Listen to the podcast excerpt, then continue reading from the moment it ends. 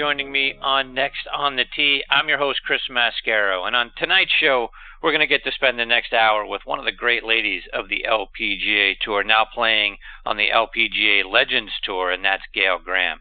Gail won twice on the LPGA Tour, earned nearly $1.3 million over the course of her playing career. She's from Winnipeg, Manitoba. She was the first non American president of the LPGA. She played her college golf at Lamar University, and if that rings a bell, and it should, it's because our good friend Maureen Medill, who we had on the show a couple of weeks ago, also played at Lamar University. Gail is in more Hall of Fames than you can shake a stick at, so a lot to get into with her when she joins me here in just a few minutes. Following Gail, I'll get a visit from teaching professional Bill Abrams. Bill is one of the most decorated teachers in the state of Illinois. He's been named the Central Illinois PGA Teacher of the Year, the State of Illinois PGA Teacher of the Year.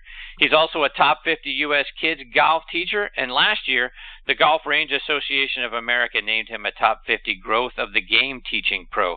So we're going to get some lessons from Bill and a lot of advice when he joins me a little bit later on in this hour. So, folks, more great stories and information coming your way tonight on this edition of Next on the Tee. Thank you so much for tuning in and taking the journey with me over the next hour. And as you know, we are sponsored by the French Lick Resort. Let's hear a word from our good friend Steve Rondinero about what they have coming up this fall. Fall golf is gorgeous at French Lick Resort. Perched on one of the highest points in Indiana, the Pete Dye course hosted the first ever senior LPGA championship this summer. Ask the ladies, the views are spectacular. The venerable Donald Ross course is looking better than ever as it celebrates its centennial. Go to FrenchLick.com and save with our Hall of Fame package. Play legendary golf at French Lick Resort this fall. Yeah, folks, be sure to go to FrenchLick.com to see for yourself how great a place it is and to book your stay as well. And, folks, have you heard me talking about ClubHub? If you haven't, listen up and get ready to discover the best portable shot tracking and swing analysis golf device out there.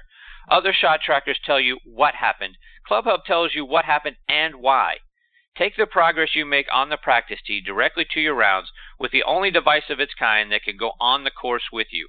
I have ClubHub sensors on all of my clubs. They screw right, you know, into the tops of your grips, and I can tell you, I've learned more about my swing and all the data elements since I put ClubHub sensors on my clubs than I learned over the 40 years I've been playing golf, you know, up to this point. But before you go online and buy your own set from our friends at Kinetic Sports, they have a special limited time discount for our listeners. Now, for the entire month of October, you can get any ClubHub product for 25% off by entering NEXT, that's N E X T, and get your ClubHubs for a stellar low price. Head to clubhubgolf.com, that's clubhubgolf.com, to get your ClubHub sensors today and see your game in a whole new way. We are also excited to be partnering with the Ben Hogan Golf Equipment Company. The Ben Hogan Golf Equipment Company, they are back with the same great equipment that you know and love without the retail markup that you hate. Now you can buy premium Ben Hogan irons, wedges, utility irons, hybrids, and bags directly at, from the factory at a price that your wallet's going to appreciate. Visit them online at benhogangolf.com to order or give them a call at 844 53 Hogan. That's 844 53 Hogan. Plus, also check out our friends at the Bobby Jones Apparel Company by going online to bobbyjones.com. Their new fall collection is out. It's time to update your wardrobe with enduring style from the Bobby Jones Apparel Company. See it all online at bobbyjones.com. And as you know, we have been partnering with Russ Holden and the folks at Caddy for a Cure. One of the most unique opportunities in the world of professional golf is available to you through Caddy for a Cure. Spend a day inside the ropes with one of the world's best players as their caddy. It's a fantastic way to have the time of your life while supporting our wounded service members and Fanconi anemia. You'll walk side by side with your tour player, experiencing professional golf as an insider. In addition to this amazing experience, you're going to receive a fantastic gift package from Caddy for a Cure, including Under Armour logoed apparel, an eyewear package, a tour grade caddy bib suitable for autographs and framing, a tin cup ball marking gift, Chef's Cut Real Jerky, and professional photographs of your day as well. Go to caddyforacure.com to learn more. All right, now joining me on the French Lick Resort guest line is LPGA player and legend Gail Graham. Let me give you some more background on Gail.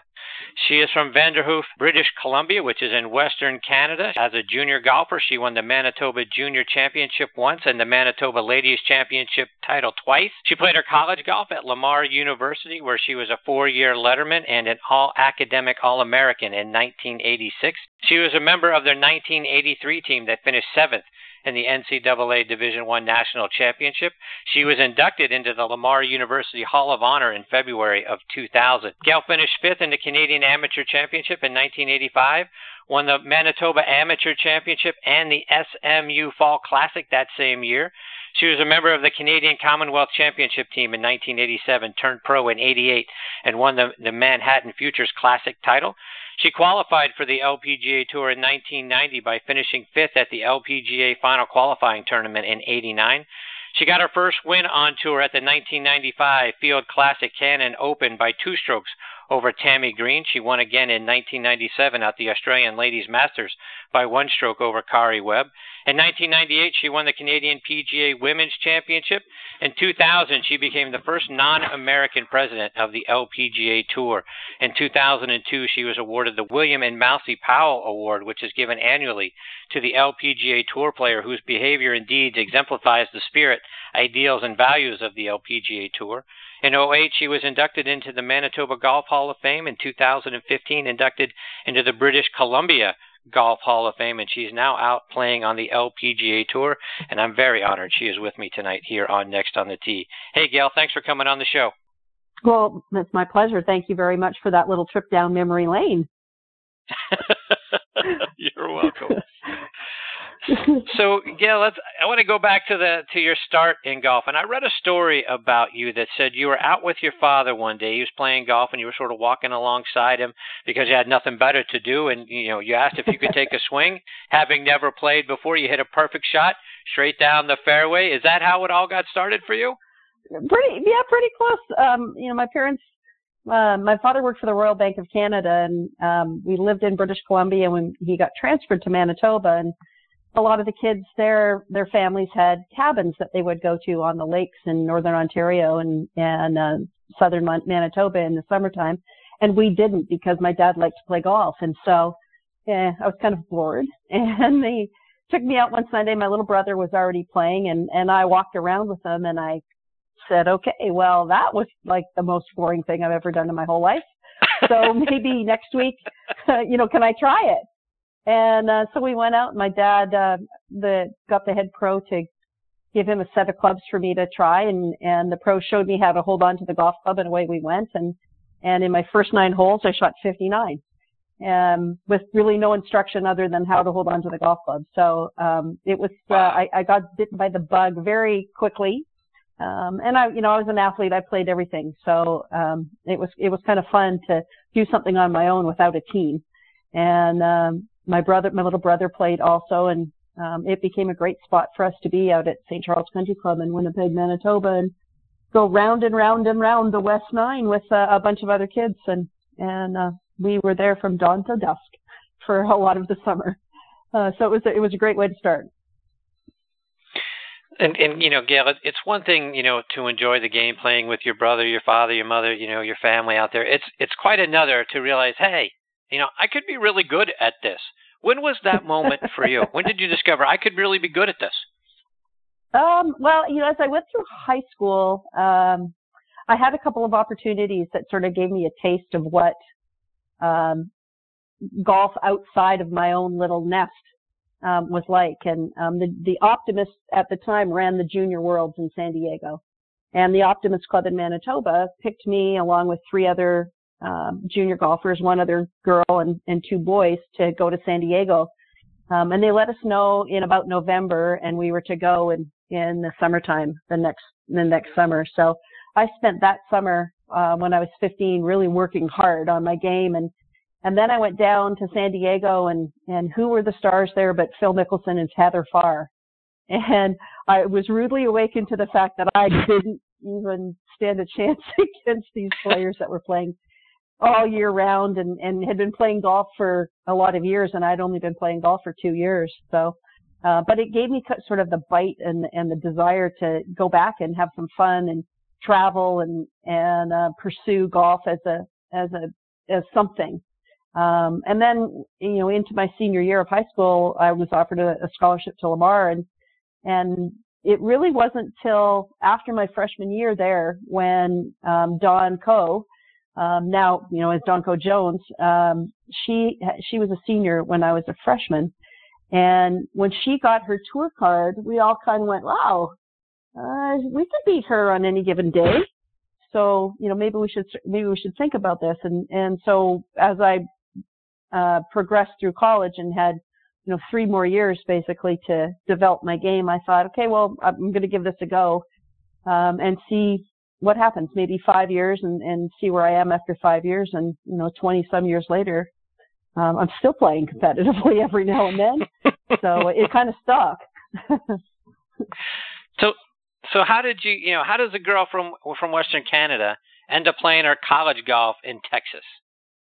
that's a great question. Um, the coach there, uh, Pat Park, uh, she recruited a lot from Canada. She had had some success um, with not only uh, with Dawn, but um, Dawn Courtgard, um, Lynn Cook, um, and some you know players that came along. Patty Grant, who is now Patty Jonas and, and is out in uh, Vancouver, and she teaches um, out there.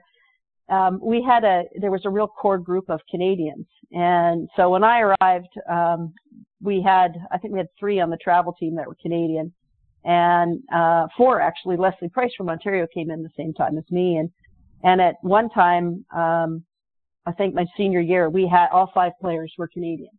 Um, the coach liked us because not only had we, you know, shown that we could play, but we were also really good students. So she could, uh, get us into academic scholarships uh, to be able to spread scholarships around and, and have a, a stronger, you know, a stronger team, um, and, and, with more depth. So, uh, we were lucky that way. And, and, you know, to this day, Lamar and now so many other colleges recruit not only from Canada, but from around the world. So, um, it was a bit of an awakening going from Winnipeg, Manitoba, where in September I would be putting my clubs in the closet for the winter to Beaumont, Texas, where in September it's 100 degrees out, and I was not putting my clubs in the closet. So I was, it was a little, it was a little sharp contrast to what I was used to. And um, I remember my first, uh, first winter break going home for Christmas, and I was home for 21 days, and I never, literally never stepped outside.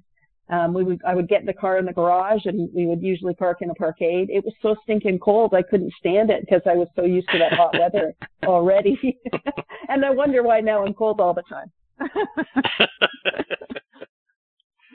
and, and Gail, you mentioned a moment ago Dawn Coe Jones. We unfortunately lost her not that long ago to uh, to bone cancer. But just curious, to, yeah. you know, to get your memories about you know playing alongside her. Well, what a great what a great uh, mentor for me and a great friend for me over the years. Um, you know, we used to call Dawn when, when I was in college. We used to call her the chief, and we would have to follow her around. You know, so whatever she was the senior, she was the number one player, and and um, you know the coach would say, "Where where do you want to go for dinner?" And we'd all look at Dawn because we knew she'd win anyway. and uh, as it turned out, you know, when I got out on tour, um, she took me under her wing and, you know, helped me find my way around courses the, the first couple of years. And, uh, my ex-husband actually, um, Terry Graham, he actually caddied for her for a couple of years. She, she had seen that as we were going through my, um, my second year on tour that, uh, we were struggling a little bit with spending a little too much time together. And, uh, she said, Hey, anytime you guys want to take a week off, I'd be glad to have Terry come caddy for, for me. And that was the last time he caddy for me. and uh, it turned out to be, you know, a great partnership for them. They, they, uh, he was on her bag for her first win um, in Hawaii, and um, and it was, you know, we we became very, all of us became very close, and with her husband Jimmy as well, and and so it was, um, it was a, a really great friendship. And, oh, you know, over the course of the years, we just became, you know, more and more, uh, sort of lifelong friends. And, um, you know, 2016, watching her be diagnosed and, and go through surgery and treatments and, and fight. And, uh, she did it with such class and such grace.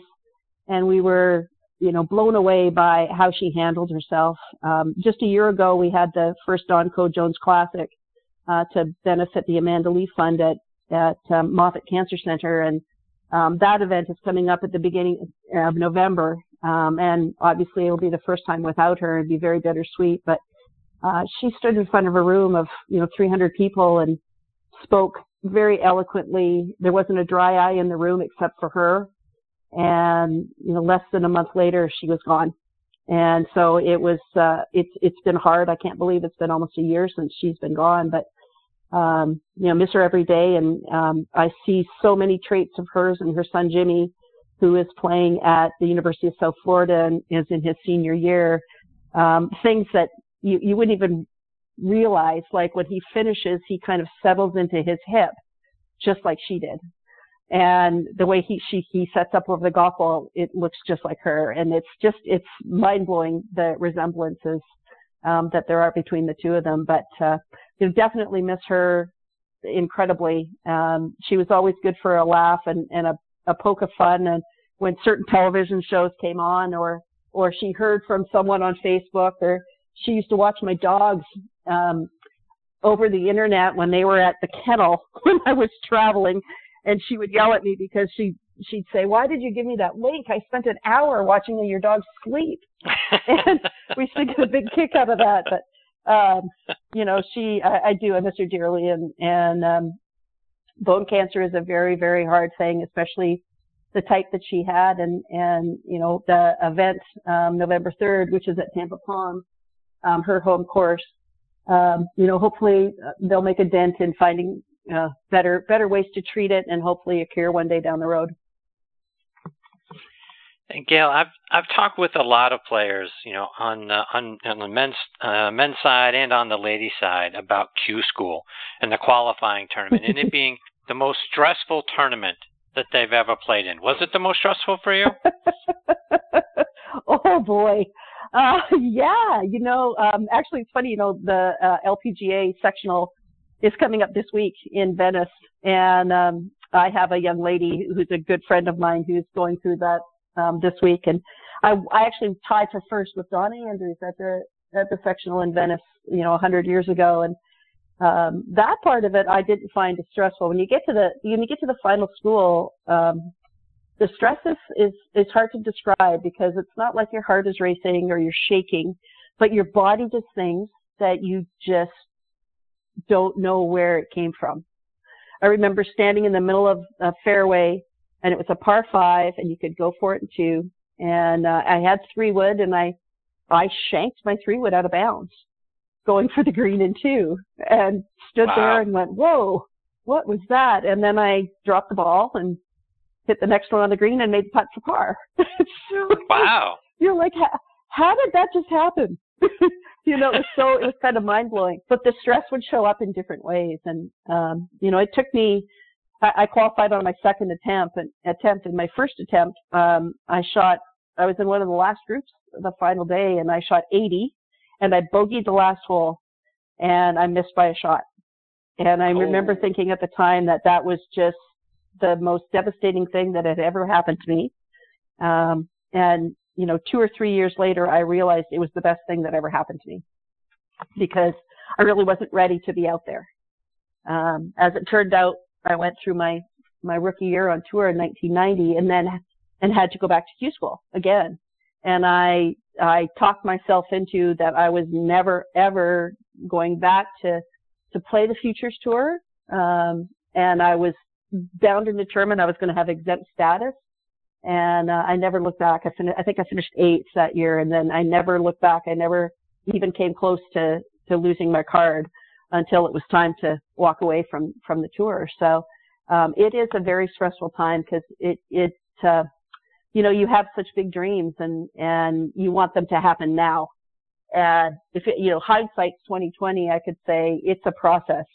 And there are times when you don't qualify that it, there's a reason for it, but it takes a whole year to figure out what that reason was. And that and that's you know when you're young, that's a hard thing to to swallow. Um, but like I said, it was the best thing that ever happened to me that I didn't qualify my first time Um, because um, I wasn't ready the second year either, as it turned out. uh, but hey, you know, uh, I can look back now and say I wouldn't have, I wouldn't give any of that all up. It, I, I learned a lot, and it made me a stronger player for sure. So Gail, let's let's talk about your first win on the tour, 95 Fieldcrest Cannon Open. What was it like for you? You know, coming you know coming down the stretch, you got the opportunity to win your first tournament on tour. You know, what's it like trying to get Yeah.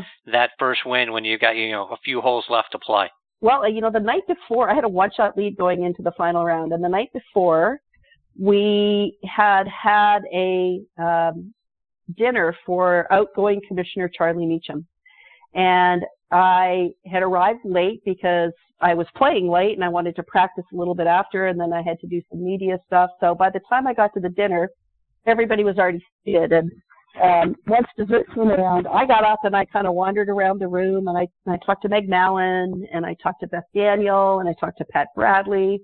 And my question to each of them was, um, if you're on 18 and you have a one shot lead, um, the 18th hole was a hittable par five. I said, do you go for it too? Because there was a big pond. I mean, there, it was definitely risk reward, but um, do you go for it too? And, and to a player, they said, well, you know, worry about that when you get there um, and and depends it, it depends on you know how he's been playing the whole day and and if you've got that one shot lead you're still in control so um, if the if the player you, you're playing with can't go for it too then you know you might not want to risk it but if they can you might want to think about it and uh, sure enough I got to the 18th green or 18th tee and we had a long wait and uh, Tammy Green was one shot back, and she stood up on the tee first and, and hit it into the fairway bunker. So I knew she couldn't go for it too. Um, and then I hit the biggest grab I, I've hit all week, and I was down so that I had, I think, about 160 yards into the green, and it was no question as to whether it was a go or no go. It was only 160 yards.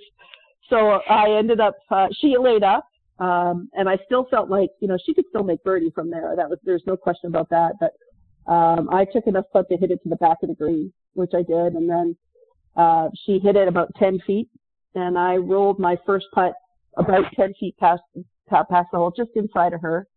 And when she missed hers, I made mine.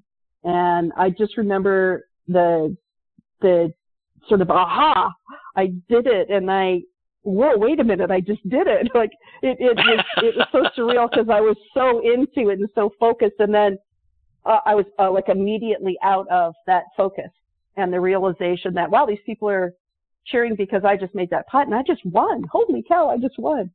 And, uh, it was pretty amazing. I was, you know, I still felt like I was pretty young up there and, and, um, but I'd seen a lot of my friends win and I thought, you know, I could do this. Like Dawn, I, I, every given day I could beat her. So, um, it was pretty amazing. And, and, you know, back then, um, we did a lot of stuff, uh, we did a lot of stuff off the golf course as players that kind of went unheralded.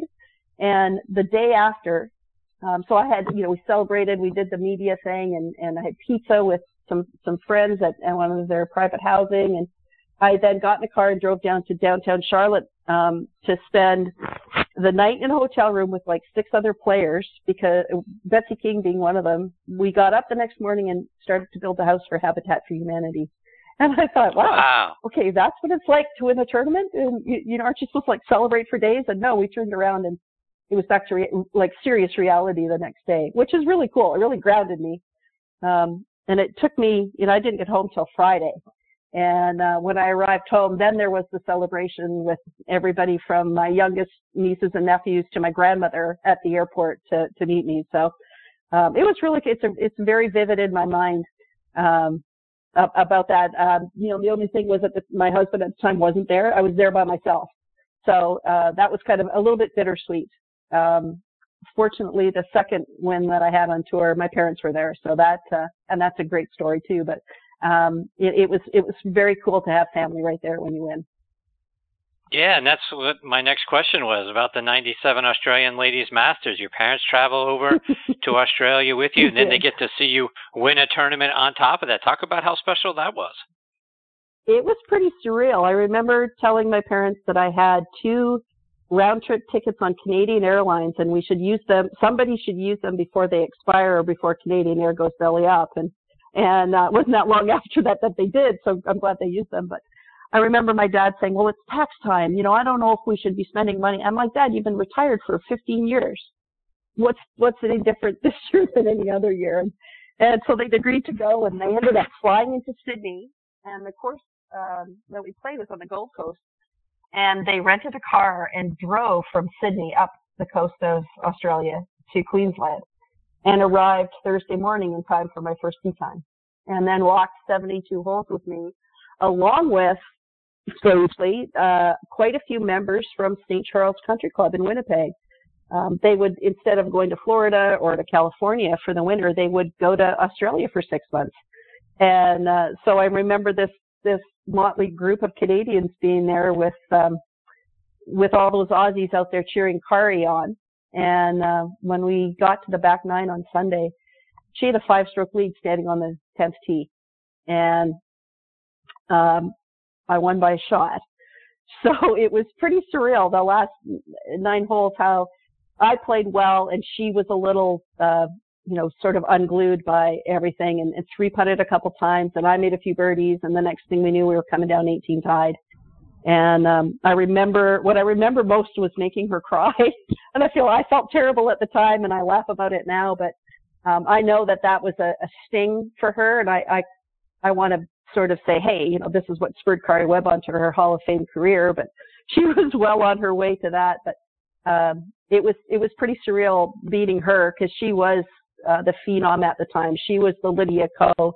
She was the Brooke Henderson on tour at that time, and um, you know her career. Uh, I can only it, it's just amazing what she has done and continues to do. But um, I can take a lot of pride in the fact that I beat one of the best players in the world.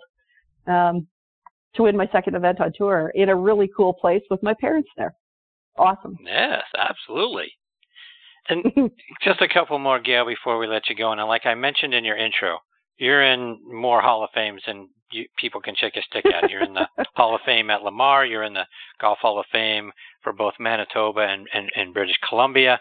In, in, your quiet moments now, when you sit back and, and, and reflect back on your career and all the things that you've accomplished, what I mean, what's what's it? Do you give yourself credit? Do you think, wow, what an unbelievable career, what a wonderful life I've had? I mean, what's it like to to reflect back on all the things you've been able to accomplish? You know, it's it's um, it, it I, I'm very proud of all of those things, and and golf has has really provided for me in in so many ways uh, throughout my my career and through my life. Um, you know, being a part of the Commonwealth team that won in New Zealand and, and, you know, being on, on provincial teams and, and the national team for Canada and, and Lamar and, you know, right up to playing, um, Handa Cup with, with the internationals on the Legends Tour. Um, it, you know, from a competitive standpoint, it, it's just been a, a an amazing journey, um, on that side of it for sure. Um, and I look at outside the ropes the things that it's giving me. You know, I, I was president of the LPGA Tour at a time where there weren't a lot of international players who were really taking um, interest in the in the workings of the tour and building the tour. And and I'm very very proud of that. And, and I served for seven years of my career um, and two years as president. And then you know I took that when I retired and became president of the Tournament Owners Association for the LPGA and got to work with all the events. And I, I talk about it as being my outside the ropes, um, uh, outside the ropes career. And, uh, and now, you know, I'm, I'm still playing a little bit on the Legends Tour and I'm teaching and it, it just gives me uh, so much joy to be able to see people get it when they, you know, they have some improvement in their game and they're excited about it and, and enthusiasm and, and I can impart all of the things that I've learned over so many years of experience to, to those people. And, um, you know, I think the greatest joy though in all of it, um, and I laugh sometimes and we, and a lot of us do on the Legends tour, we're like, geez, were we really that good? Cause it's just kind of mind blowing because you know how hard the game can be. It, it, it can be so difficult and, and you think, wow, I, did I ever hit shots like that, and then you hit a good one, and you think, "Wow, I still got it," and it, you know, it make, that makes it kind of fun. But um, you know, the greatest part of the game is is being able to to just play and play with whomever. Um, you know, I was out this past weekend. I'm in Portland, Oregon right now, and I was out this past weekend watching a young lady that I teach play division a Division three tournament um, with her teammates from Whitworth University in Spokane, and and it was you know it was so fun just to watch them play and sort of to feel that pressure and that excitement and and you know, wanting her to do so well, and then turning around and playing golf with my friends, you know, where, we're just laughing and, and having a beer and enjoying the game. And, um, you know, I'm, I'm so thankful that, that one Sunday my parents took me out and, um, you know, my father passed away this past April and, and to the very end, golf was the thing that kept us so closely connected. And he, you know, at eight, at the age of 90, he shot 89 and, and, you know, wow. broke his age for the umpteenth time. And, and we laughed because he's like, you're never going to be able to do that when you turn 90. And so, you know, the golf, the golf just spans so much. So I'm, I'm very proud of my career and I'm proud of what I've done off the golf course. And, and I'm excited for the so many opportunities that, that it continues to present to me, whether that is, you know, coming on a radio show with you or, or commentating with the golf channel or, or working on the board of the Legends Tour or, you know, teaching young kids to play um, it's just such a great game that it just provides so much um, life experience uh, rather than you know just a sport experience. And and uh, you know I want everybody to play golf. I want every kid to play golf just so that they have the opportunity for some of those great experiences that I've had. And Gail, before we let you go, I was noticing, I believe it's on your website. Are, are you do you uh, spend winters down in, in Naples, Florida, Esplanade Golf Course and uh, Country Club?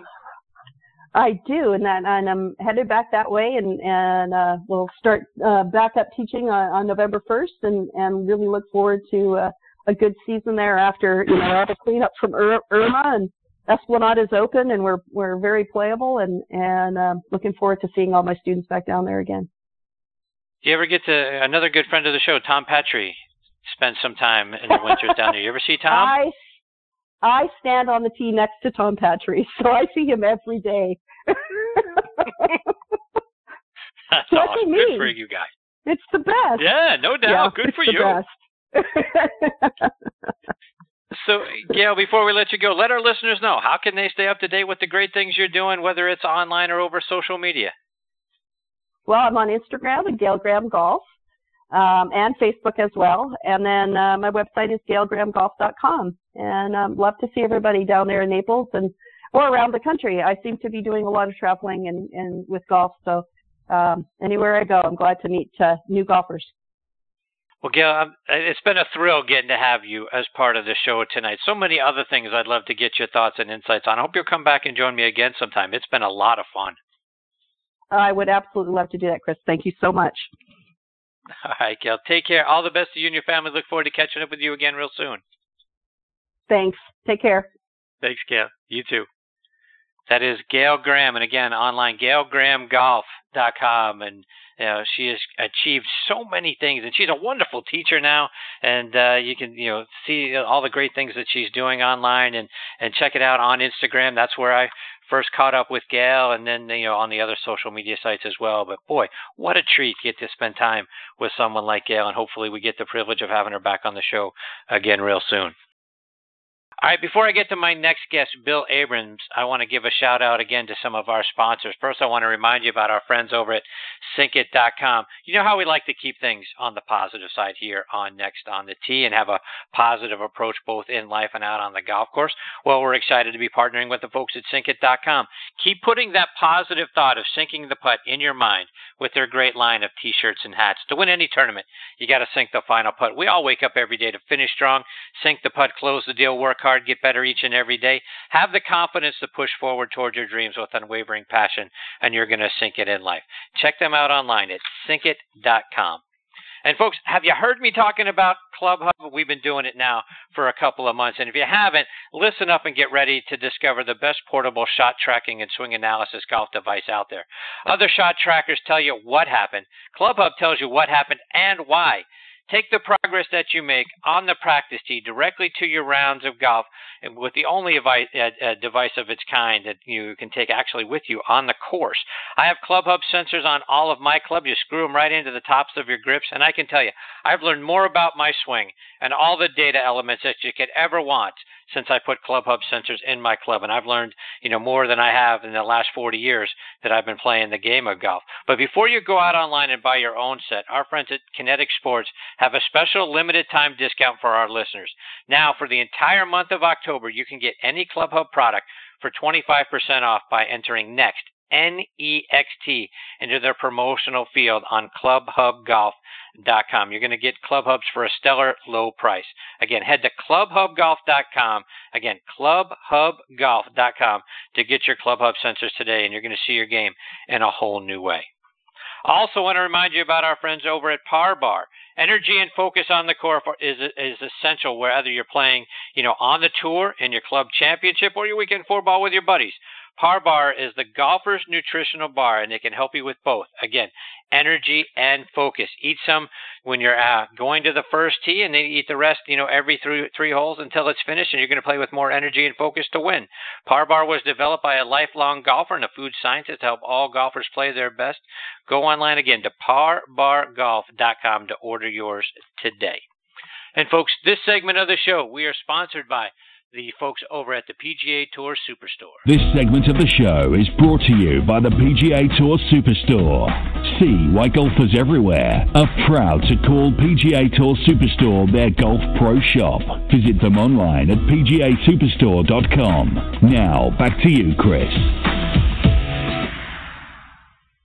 Yeah, and folks, one other thing to know about our friends at the PGA Tour Superstore, they are uh, teeing up a virtual nine-hole golf tournament series, you know, and they invite golfers to play the country's most popular and famous golf courses in a fun and affordable and convenient manner. Over the next four weeks, they're going to be holding indoor nine hole tournaments, which include virtual competitions on top golf courses from around the country. Each week, a new nine hole tournament format is being introduced with up to $200 in weekly prizes for tournament contest winners. They also feature a closest to the hole contest. Entries are $19.99, and for more information and to register for the virtual tournament, go online to pgatoursuperstore.com. All right, now joining me on the French Lick Resort guest line is Bill Abrams. Let me give you some background on Bill. Played his college golf at Lycoming College up in Williamsport, Pennsylvania. He became a member of the PGA of America back in 1993.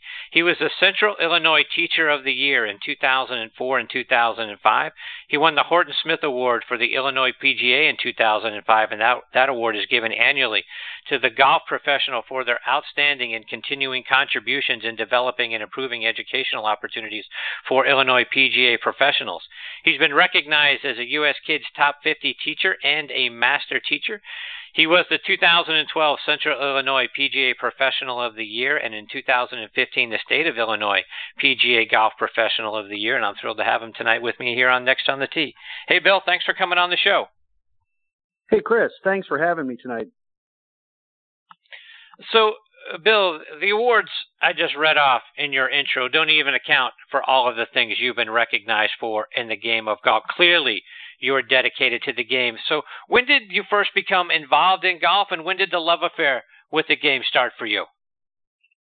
Well, Chris, um, really, I had a three iron and a putter when I was probably six or seven years old, and um, neither of my parents played.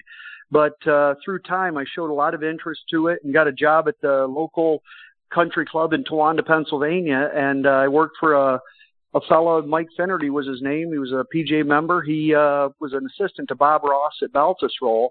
And, uh, you know, at 12 and 13, Mike taught me an awful lot. And then I worked on for a bunch of other great PGA professionals over the years with Paul Roman, John Graysick, um, Chuck Nebels, Hunt Gilliland, uh, Tom Minahan, Jay Williams especially. He was the one that really uh, put me over the top and uh, showed me an awful lot about the game. And my my passion's always been there. I've just always loved the game. And Bill, I was just talking to Gail Graham about this, you know, as well. But I was curious, when, when was your aha moment in golf? When did you realize, you know what, I could be pretty good at this? Uh, I, I think the the time was I was playing in our junior club championship at Towanda against a staunch opponent, and I made a, a 45 foot putt on the 13th hole that probably up in the mountains of Pennsylvania probably had 10 feet of break on it, and I drained it, and it was just like right then it was like, yep, I think we can do something here. You know, that was really if I say there was one moment in my life, it was I mean it was a putt, and I was back there. uh visiting family this summer, and I tried to, you know, I I rolled the same putt. The cup wasn't there, but I was like, I still can't believe I made the thing.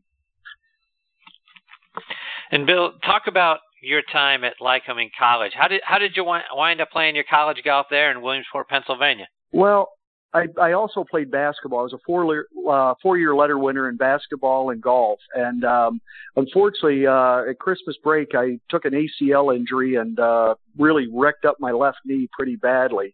Um, and that prohibited me from playing golf that year. But uh, I'd had some opportunity to go some uh, few bigger places to play. But it, it was the nice thing with uh, you know with playing at Lycoming is I could play both sports, and I think that was something at that time was very important to me.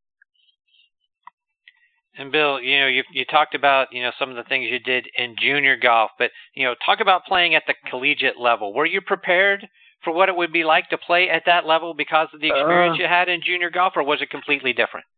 Uh, um, you know, it really wasn't that. Uh, we were a small school, so it really wasn't that different. I was playing against a lot of the same people that um, that I had played against. You know, there was fellas that I'd competed against in juniors. Ted Tryba, for one, uh, who played for a long time on the PGA Tour and won several events.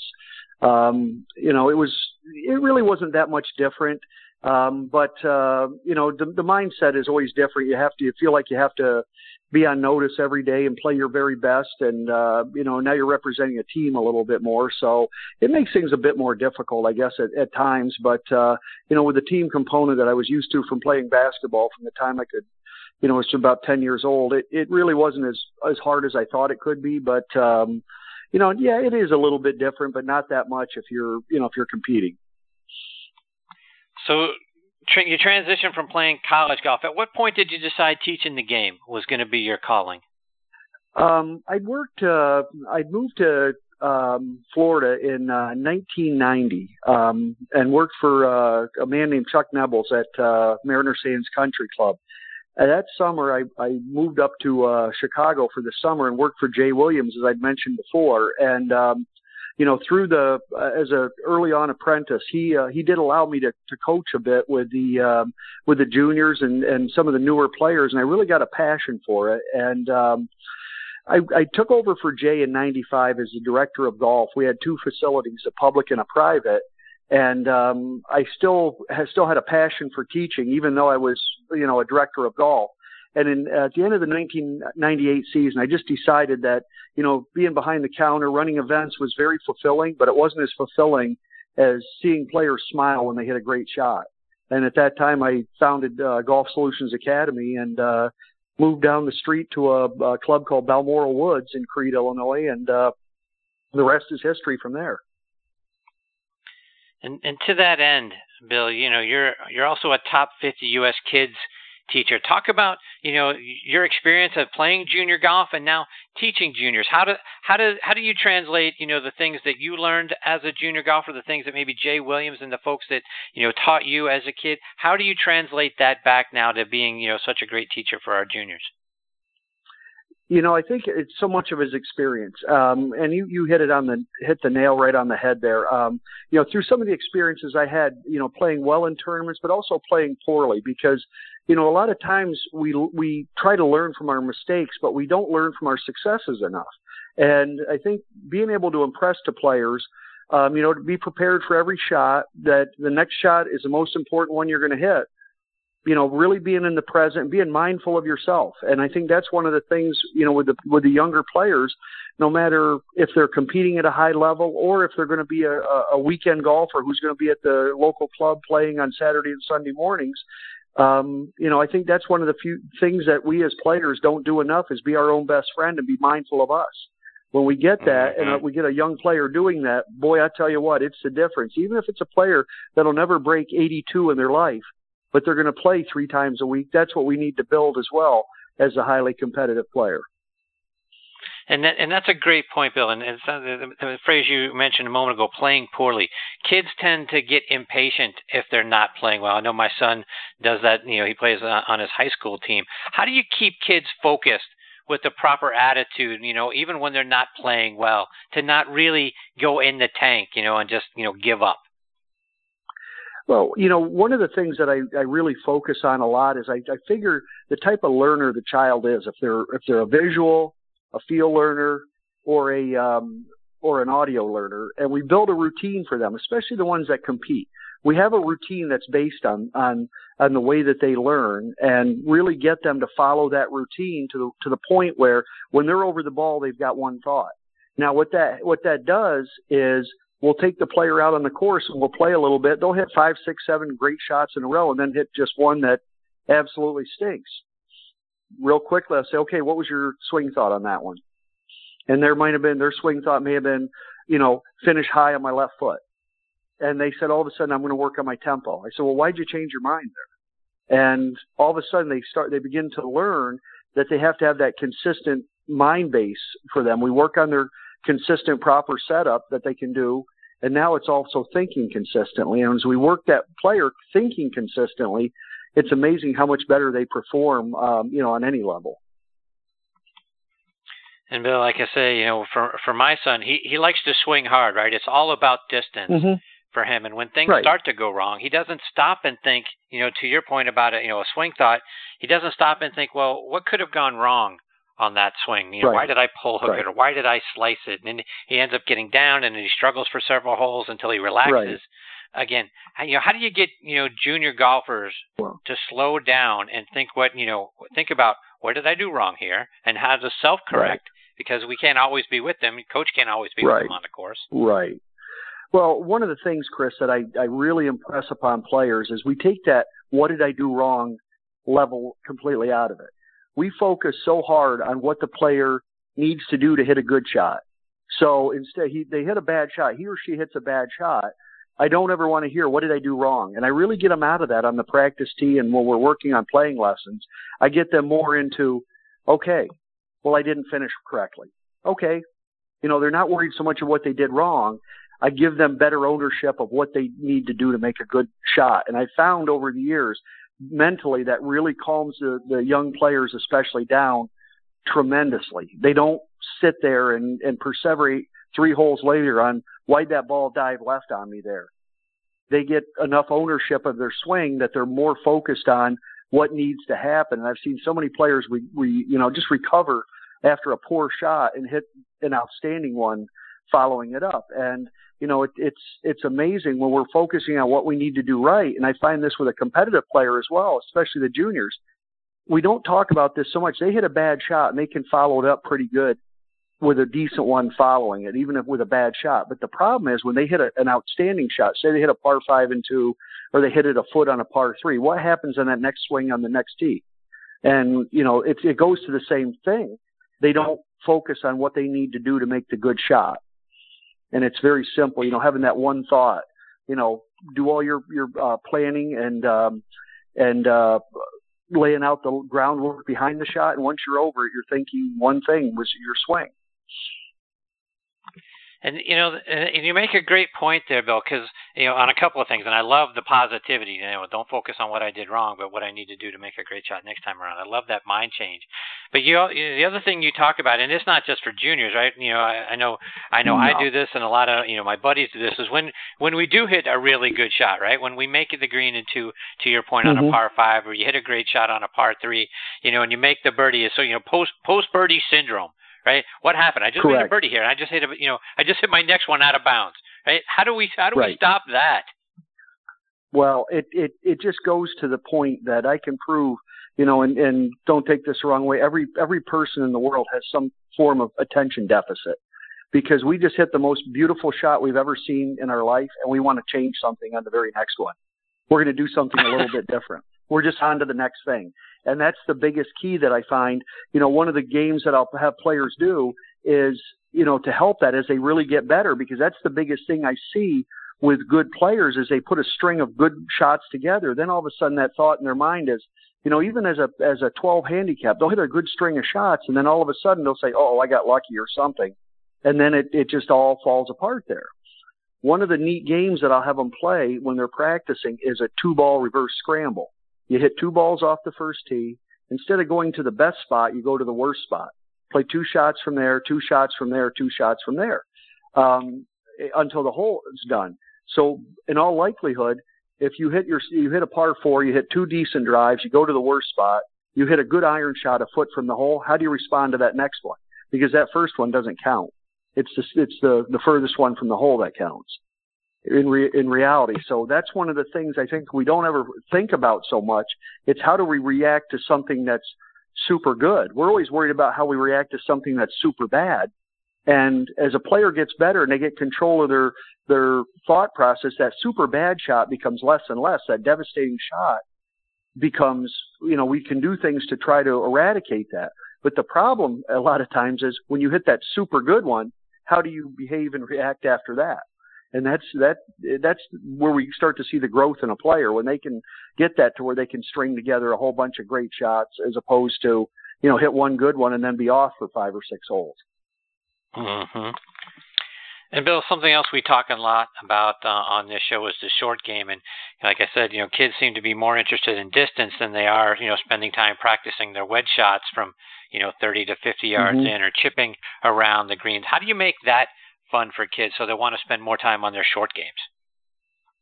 Well, you know, one of the things we'll do, uh, you know, a couple things. I'll go out and play a few holes with uh, with the players, and you know, have them hit from their appropriate tees, and you know, we'll get done playing three or four holes, and you know, I'll be around level par, and they may be three over. You know, this is a player that's probably shooting in the low 80s, and I said, now what's the difference between you and I?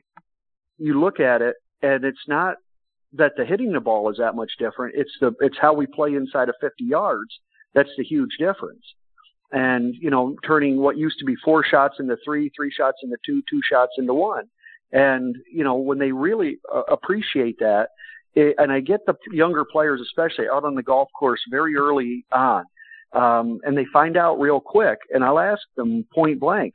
We'll hit a few shots. A newer player, We'll hit some. We'll work on the short game. We'll work on the range. We'll a little more short game, and then I'll take them out on the course on the third or fourth lesson. Neat thing is, we get done playing. I said, now what was the thing to do? Hit the long shots or hit the little ones? And 99% of the time, they'll tell me they hit the little ones. Now they're part of the solution because they believe they know on the golf course what makes the difference.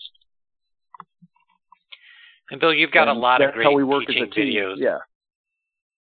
You've got a lot of great teaching videos, and I've seen some of them out on YouTube, and I want to talk about a couple of them. And the first one is about chip shots. Talk about how to set up properly for chip shots. Well, you know, one of the things that I've seen, uh, and we have to define a chip or a pitch. Do we want to air, put some air under the ball, or do we want to hit a low runner? Um, for the low runner, we're going to let the ball come back in our stance a little bit. But one of the things that I've really found over the years and, and working with players and seeing the best players do it is avoiding a lot of shaft lean.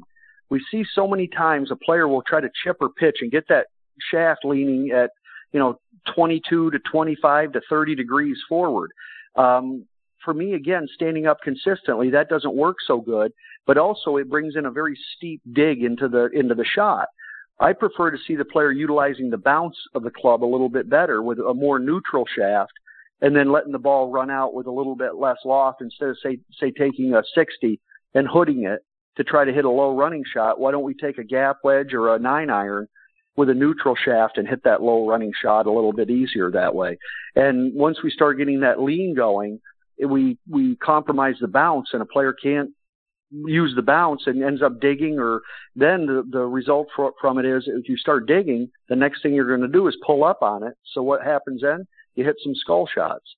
Just simply enough, we get set up with the with that neutral shaft and feel the the bounce of the club hit the grass at the bottom, whether it's a seven iron or whether it's a, a 56 degree sand wedge, and hear that sound of that that club just bouncing and sliding on the grass, and that uh, that will produce some very very good results, uh, no matter who you are. And Bill, talk about posture. How can we be sure that we are set up over the ball with the proper posture? Well, you watched a lot of the videos, so you got a good one here. a few uh, a few things that uh, that players overlook, I feel, is balance and the posture and the setup. It, it is something that is necessity, but we so much talk about how the hands work and the arms work. But if we're not in a stable setup, it, it's very difficult to, to hit a shot. And I've got a, a method that I'd learned from some very good uh, uh, personal trainers that I'd worked with um, on myself was, you know, to increase your balance, we close our eyes. We do some uh, some exercises where we do curls on upside on a Bosu ball and have your eyes closed as the final stage of it. And I tell you what, try doing that sometime. Stand on one leg and curl some 25 pound dumbbells with your eyes closed it, it's a it's a challenge, to, needless to say. what we like to do then is have a player, once they uh, get in their postures, close their eyes. Right away, they'll immediately know, is my weight on my heels? Is it on my toes? Am I leaning right? Am I leaning left? It can get the player back up into that centered position where their inside of their feet is engaging the ground a little better. And that's going to give them a much better balance and base. Now, the tempo doesn't become such an issue if your balance is good. So often, a player will get off balance, and that's where they really run into some issues with, you know, the pace and how people talk about a quick swing. But if we have that good balance, just by simply closing your eyes, you can feel the difference. If your head's leaning too far down, you close your eyes, you'll feel yourself kind of fall forward. So there's a lot of, uh, you know, there's a lot of good to that, and it's a real simple way for everybody. They can get up right now and do it in their living room and work on their posture all winter long. If you're in the northern climates, it's a it's a great way to get yourself going, especially if you're going on a trip out of town over the winter. Bill, just a couple more before we let you go. And, and you know, you've talked about ways to make other people smile when they're playing the game and, and being mm-hmm. positive. When you look back over all the things that you've done in the game of golf, is there a memory, is there a moment or two that you enjoy looking back on and reflecting on the things that you've done that make you smile? Uh, you know, I just think as a, as a collective whole, the game has been so good to me.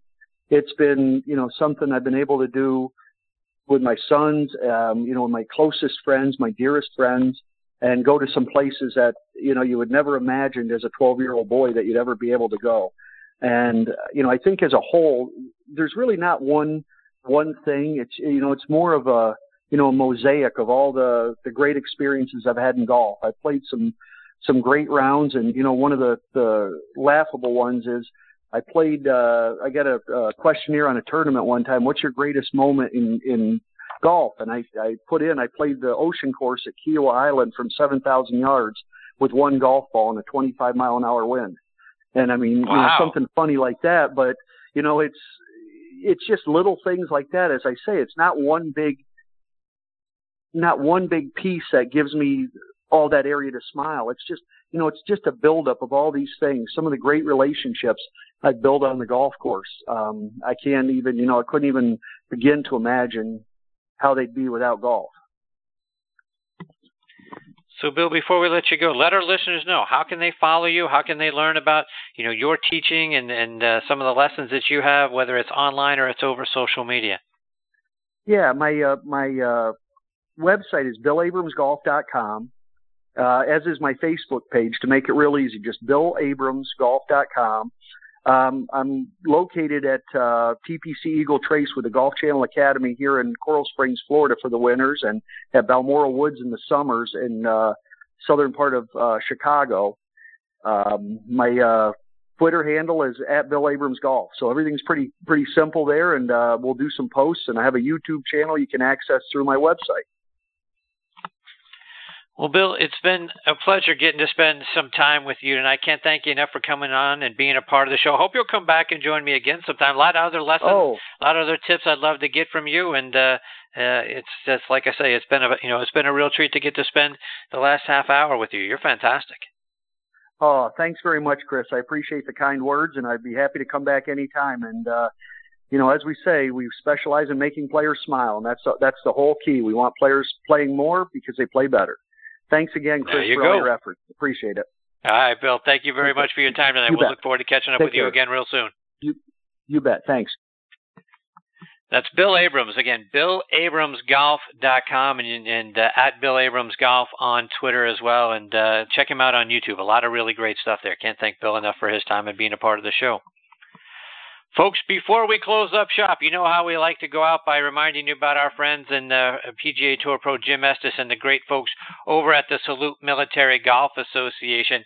Let's hear a word from Jim about all the great things that they are doing. The Salute Military Golf Association was created to provide rehabilitative golf experiences to the brave men and women who have been wounded while serving our country. Hi, I'm Jim Estes, PGA Golf Pro and co-founder of the Salute Military Golf Association. With my adaptive golf program, we've successfully helped thousands of soldiers in their recovery, both mentally and physically. The SMGA has been providing family-inclusive golf experiences across the country since 2007. To date, the SMGA has equipped more than a thousand warriors with properly fitted golf clubs and has extended its clinic series to more than eight chapter and affiliate locations across the U.S. If you are a wounded veteran interested in participating, or if you'd like to learn more about the Salute Military Golf Association and find a chapter closest to you, visit our website at smga.org. We've seen firsthand how impactful golf can be in aiding one's recovery. The Salute Military Golf Association, empowering wounded veterans one fairway at a time. Visit smga.org.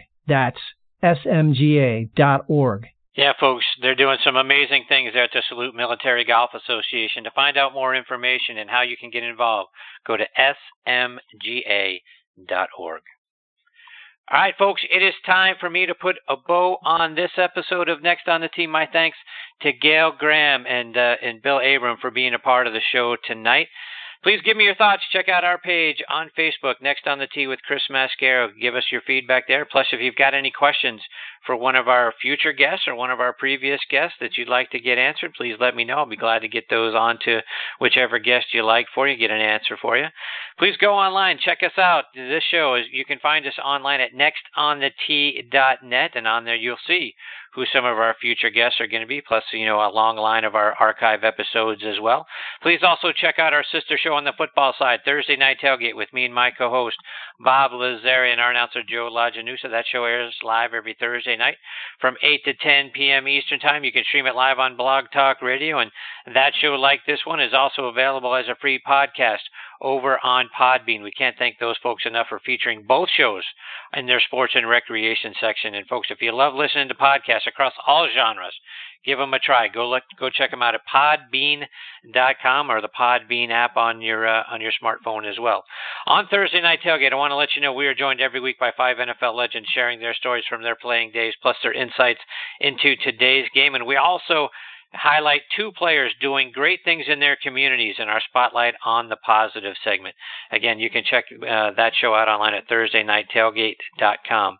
Folks, thank you so much for choosing to listen to the show today. We know you got thousands of shows and podcasts to check out. We really appreciate the fact that you are making Next on the Tee one of them. Until next week, hit 'em straight, my friends.